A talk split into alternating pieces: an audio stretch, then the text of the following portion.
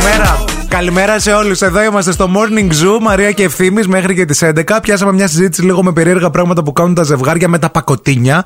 Τα πακοτίνια, τα φουντούνια που μπαίνουν στο στόμα Στο και βόντι. καθαρίζουν και αυτά. Και θυμηθήκαμε εδώ πέρα με τη Μαρία χθες, πέρυσι που ήμασταν ε, στη θάλασσα, που ήταν ένα ζευγάρι. Ζευγάρι.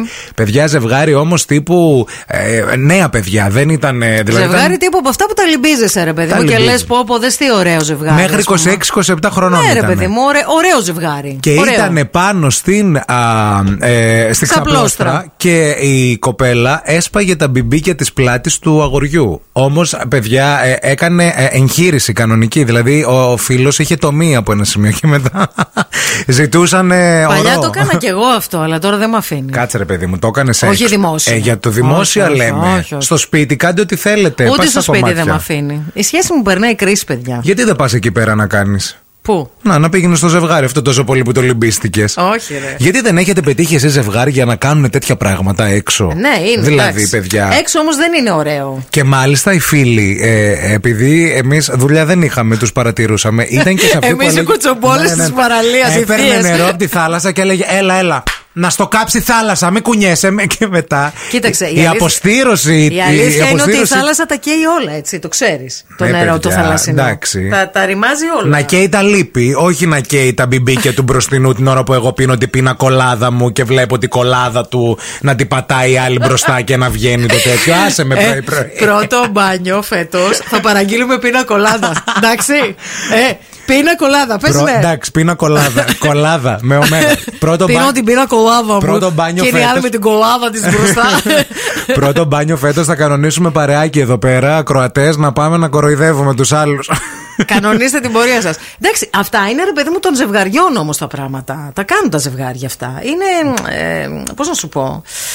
Ε, θέματα οικειότητας, ας πούμε. Δηλαδή, Καλέ, δεν βγήκαμε τις προ- Αγάπης. Δεν βγήκαμε ένα ζευγάρι φίλων μου που η μία είναι οδοντίατρο και εκεί που βγαίναμε και τρώγαμε, γυρνάει και λέει ρε, εσύ, έχεις στα δόντια. Προσπαθούσε όλο να το βγάλει διακριτικά και λέει δεν μπορώ να το βλέπω, με συγχωρείτε παιδιά. Και παίρνει το πυρούνι πάνω στο τραπέζι. Το παίρνει το πυρούνι ο οδοντίατρο. Αυτό είναι.